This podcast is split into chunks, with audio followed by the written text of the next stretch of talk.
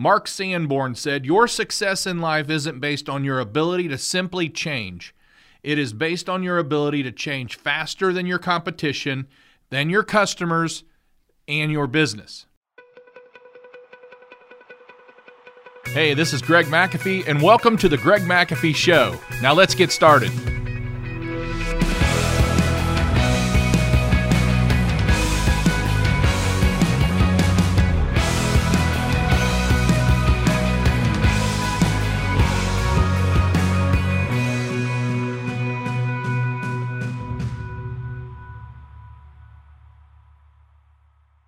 Hi, Greg McAfee here once again with the Greg McAfee Show. And just want to let you guys know that uh, if you're not subscribed to uh, the YouTube or the pod channel, feel free to do so. Each week I put out this content uh, because I really want to see each and every one of you succeed. So hit the subscribe button, turn on the notifications, and on every Tuesday when I put out a new episode, uh, you'll be the first to see it.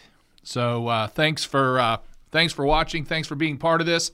Um, as always, uh, my goal is to help you grow your small business and give you some uh, new ideas and help you think differently. And if I can do that, I, I did what I was uh, supposed to do. So today we're going to talk about change. Uh, this is all part of planning. We talked about how much time you need to think about yesterday, how much time you need to think about today, and we talked about how much time you need to think about tomorrow. Uh, very few people think enough time about tomorrow.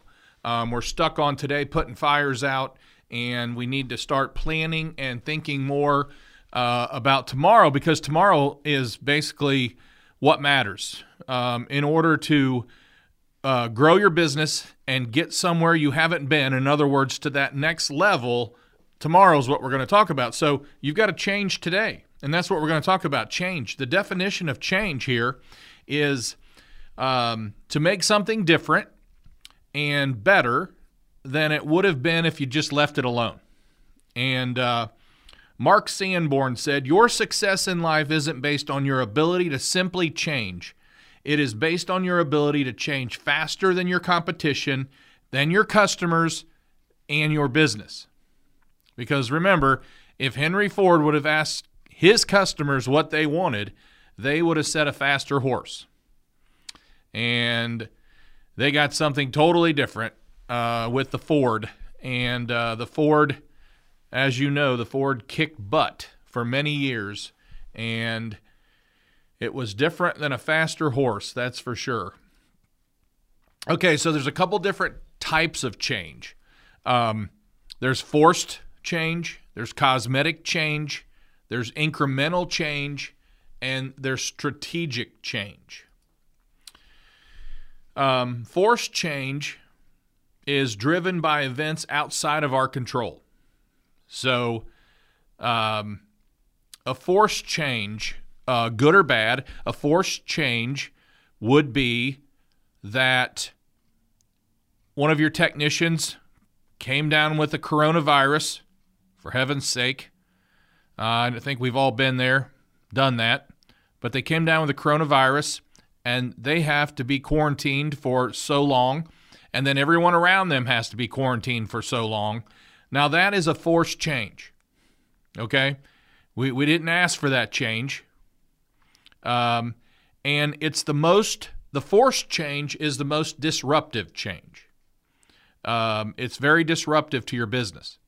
Um, you have to, depending on how many people you have, uh, you have to figure out what to do without that, uh, without that person in their position, or without those several people. Sometimes um, that's not in their position for a certain amount of time.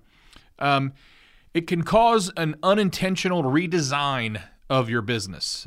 Um, a forced change can cause an unintentional redesign of your business. You have to redesign. You may have to put someone in a position they're not used to. Um, you may have to not run as many calls um, over the next two weeks, whether they're service calls, installs, whatever you do. Uh, if, if, it's someone in the office, uh, you may have two or three people in an office staff that are no longer able to come in, and you're having you might have to have people answer the phone that are in accounting. So who knows? But they it definitely causes an unintentional redesign of business. Now the impact requires a shift in how we operate. So we're definitely impacted by a forced change, and it requires a shift in how we operate. Uh, cosmetic change. So you got force change, now you got cosmetic change. Um, a cosmetic change is is very superficial. Uh, we have all white trucks, and one day uh, you decide we don't want white trucks anymore. We want red trucks. So we have to paint all the trucks red or wrap them red, whatever you do. Um, it and, and a lot of times a cosmetic change, no useful purpose whatsoever. Um, maybe maybe you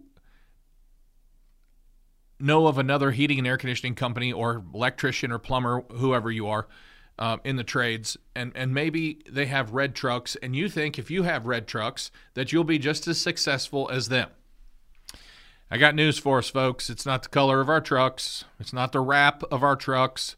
There's there's there's contests in in different HVAC magazines where the neatest wrap wins, but the neatest wrap isn't always um, the best company. So uh, I, I appreciate the creativity, but honestly, our trucks are just plain white um, with a very clean looking McAfee logo.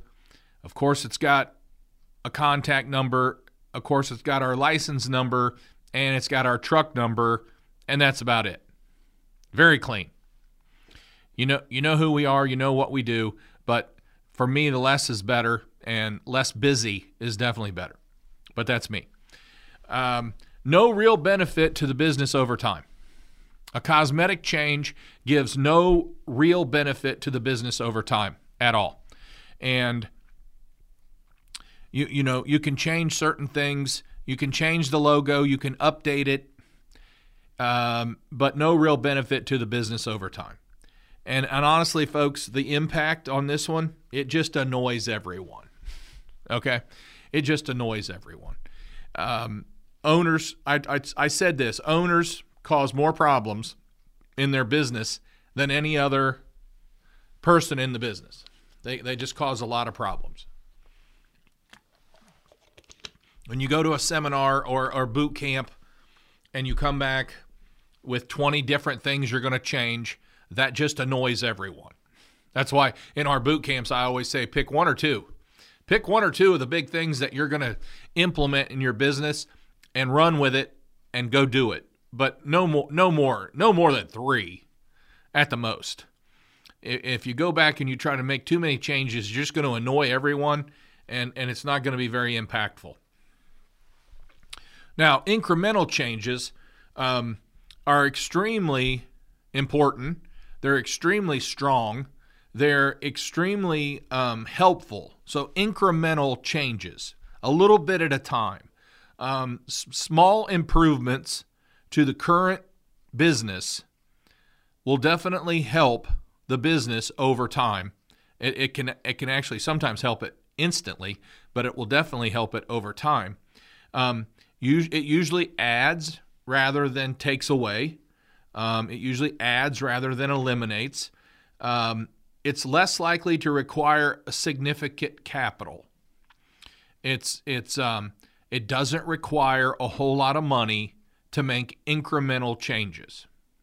Incremental incremental changes can be putting systems in place on how the phone is going to be answered. Uh, incremental changes could be putting systems in place exactly on how a checkup, um, a 21 point or a 15 point, whatever you guys have, um, checkup's going to be done. So incremental changes matter, very important, and the impact adds some business functionality. It uh, makes things easier. So I'm a fan of incremental changes. Um, it doesn't happen. It incremental changes happens relatively fast too. It, it doesn't take a whole lot of time. Um, I've often said, uh, and when I worked out of a um, smaller office, we had a round table, and I used to say that we can sit at that round table. Now the table's just a little bigger, so it, it the same principle applies. But you can sit at a, a small business owner can sit at a table with his team members, leadership team, whatever team you have, board of advisors, and a small business owner can sit at that table, come up with an idea, a strategy, implement it tomorrow, and make it happen. And when you're doing the, and that's what I love about small business. We don't, we don't have to go through a board. We don't have to go through a committee. Um, we can make things happen really fast uh, for the good, and uh, and and basically kick butt with it. So, um, it's um, it adds a lot of business functionality and it, it can be done rather quickly. Uh, structural change. Uh, structural change is, I don't know, a, structural change. You structurally change something. Um, it would it would be something like um, over the next two years. Here's what we're going to make happen. We're going to make this happen over the next two years. We're going to implement this. And um, so when you do a structural change, you anticipate future marketplace reality. So um, we always want to be we want to be ahead of our competition. We want to be ahead of our customer. We want to be ahead of our um, uh, industry. You know, it's okay to be ahead. So be uh, thinking ahead is what I mean. You want to anticipate future marketplace reality. Structural change also allows you to think and plan uh, before you act. So, um, and, and that's a good thing because you can structurally think about it, plan it out, and before you act. And it's gradual versus a forced redesign of your business. It's a gradual change. Um, uh, it, unlike um, some of the other changes, it's it's um, it could be a bigger it could be a bigger change, and the impact is it improves control in any environment. So it's going to improve the control in any environment. And again, I'm I'm right here in Kettering, Ohio. It's a suburb of Dayton, and Charles Kettering. Many things um, are named after him here. Um, uh, Kettering Hospital, all kinds of stuff. He was an inventor. Um, he was a he was definitely a go getter. Um, but he said the world hates change, yet is the only it is the only thing that has brought progress. So I always say nobody likes change unless it's their idea. I mean, you know, if you think you like change, move your trash can in your office to another location for a full day and see how many times you throw that piece of paper on the floor. So nobody likes change unless it's their idea. And it's also the only thing that brings progress is change. So we'll go through a couple generations. For, I'm a first generation company. I visited a company in another state. I noticed how they were doing things. Um, again, I don't copy everything, but I might R and D, rob and duplicate something. I noticed how they were doing things. It was better than how we did it, and I implemented the change. I came back. I structurally made the change, so it didn't happen overnight. It improved the control it can control and when I when I say when it it can can uh, improve the control in any environment. Uh, basically, in our environment, it can be hot, it can be cold, and in Ohio again, it can be lukewarm. We can have a recession. We we can have a new president, which we just have going on right now. For the good or the bad, whatever side you're on. And then I want to talk about second generation. The second generation, I've coached several second generation companies, and either they continue to do things the way first generation did, or as soon as they get a chance, they're going to change. They can't wait. And actually, they cause a lot of problems because they change things too fast. They don't manage change. And they change too fast. So remember, second generation, as soon as you get the opportunity to start changing things, you better have a plan for what gets changed and when and how. And not just because you want change. Your team will not follow a lot of change, and it will not follow too fast of change. They don't like it. And it is it is not it's not healthy. So you've got to have the proper change. And you've got to I get the team buy-in by the way. I start talking about the change. I start talking about it and I ask questions. What do you think if we were to do this? What do you think? And I start getting the buy-in. I want people involved in the change before I make the change. So, and then the third generation, and it goes the same way.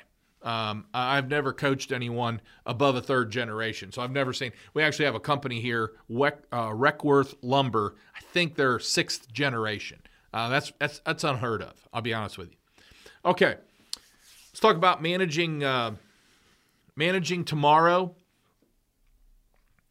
Um, think we, we have to think. We really have to think about tomorrow. Um, why should my business continue? Why should your business continue? What is it all about? Are, are you truly helping people or, or are you just trying to make a buck? So why should your business continue? And what do I what do you plan to accomplish and is it worth it? There, there's a lot of people that do have plans, but sometimes it's not worth it. And what do we do? What do we do that matters? And how do we know that? So, what do we do that matters? I actually just put something um, part of my website now. I'm a um, if I haven't mentioned this, shame on me, but um, I am a Christian. Um, I have been a Christian for 32 years, and uh, the first book I ever read in my business business book was "Business by the Book" by Larry Burkett, which was bi- biblical principles of running a business. Still apply those today. Um, but I, what do we do that matters? Um, so on my website, by the way, I put a um, prayer request. Um, I deal with a lot. I with a lot of people that.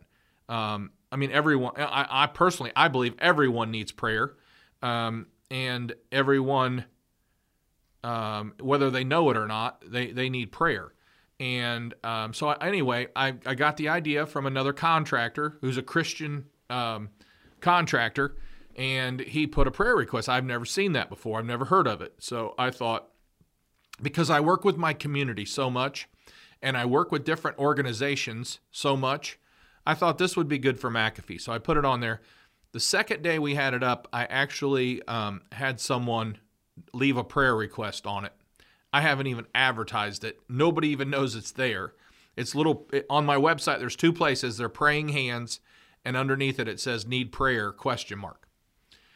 So the second day it was up, I get a, a prayer request that says, um, I'm, I'm a young man. I'm in heating and air conditioning school. I'm a Christian. And my prayer is that I can work for a company, a Christian company like McAfee, and get my foot in the door and learn more about heating and air conditioning. So I let a couple other people read it, and everybody's like, wow, that is, that is great. So, anyway, what do we do that matters? I want to challenge you guys. What do you do that matters? I mean, other than fixing boxes, fixing furnaces, fixing air conditioners, what do you do outside of that that really matters? How many children or families have you helped this year through through your through your profits?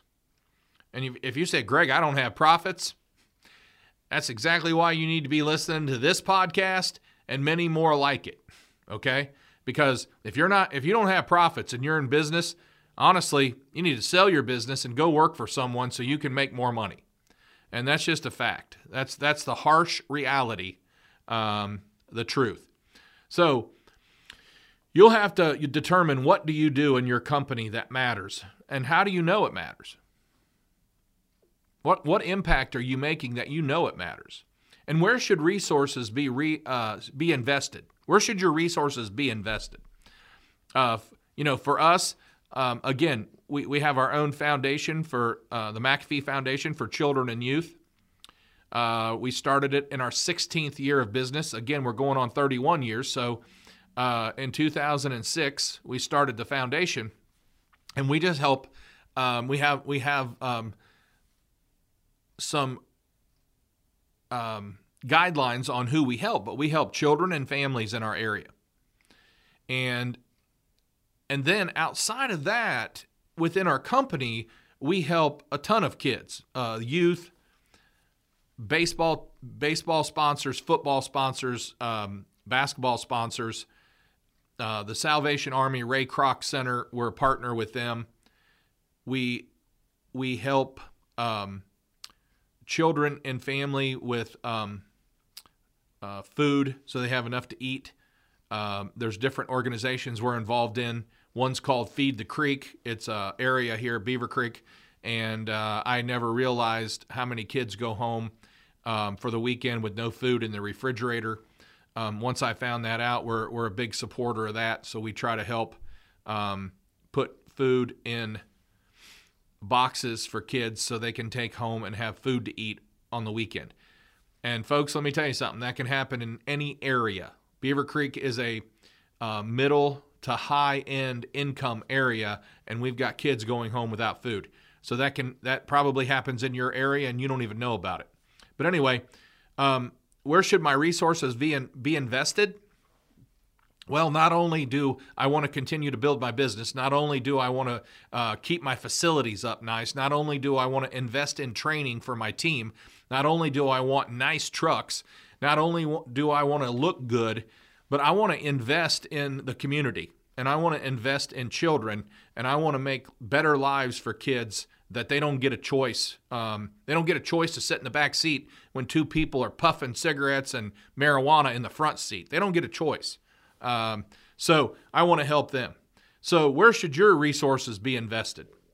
And uh, and then one day you're going to figure out how to. Um, you're going to have to figure out rather how you exit your company. Uh, for some of you that have been in business five years, it's not going to matter. Uh, but if you've been in business as long as me, I mean, eventually you're going to have to think about how am I going to exit this thing? Am I going to sell it? Am I is someone going to take over? All that stuff. What's going to happen? That takes a lot of thought.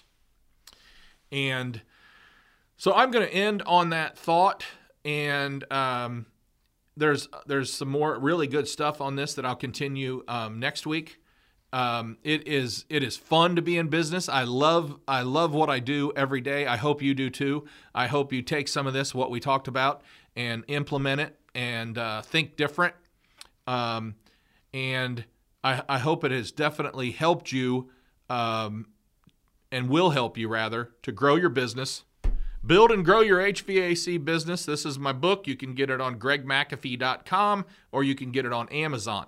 But build and grow your HVAC business. These are proven principles to grow your business and also make you think different. Again, so have a great day. Thank you. Carry on. And I'll see you next time.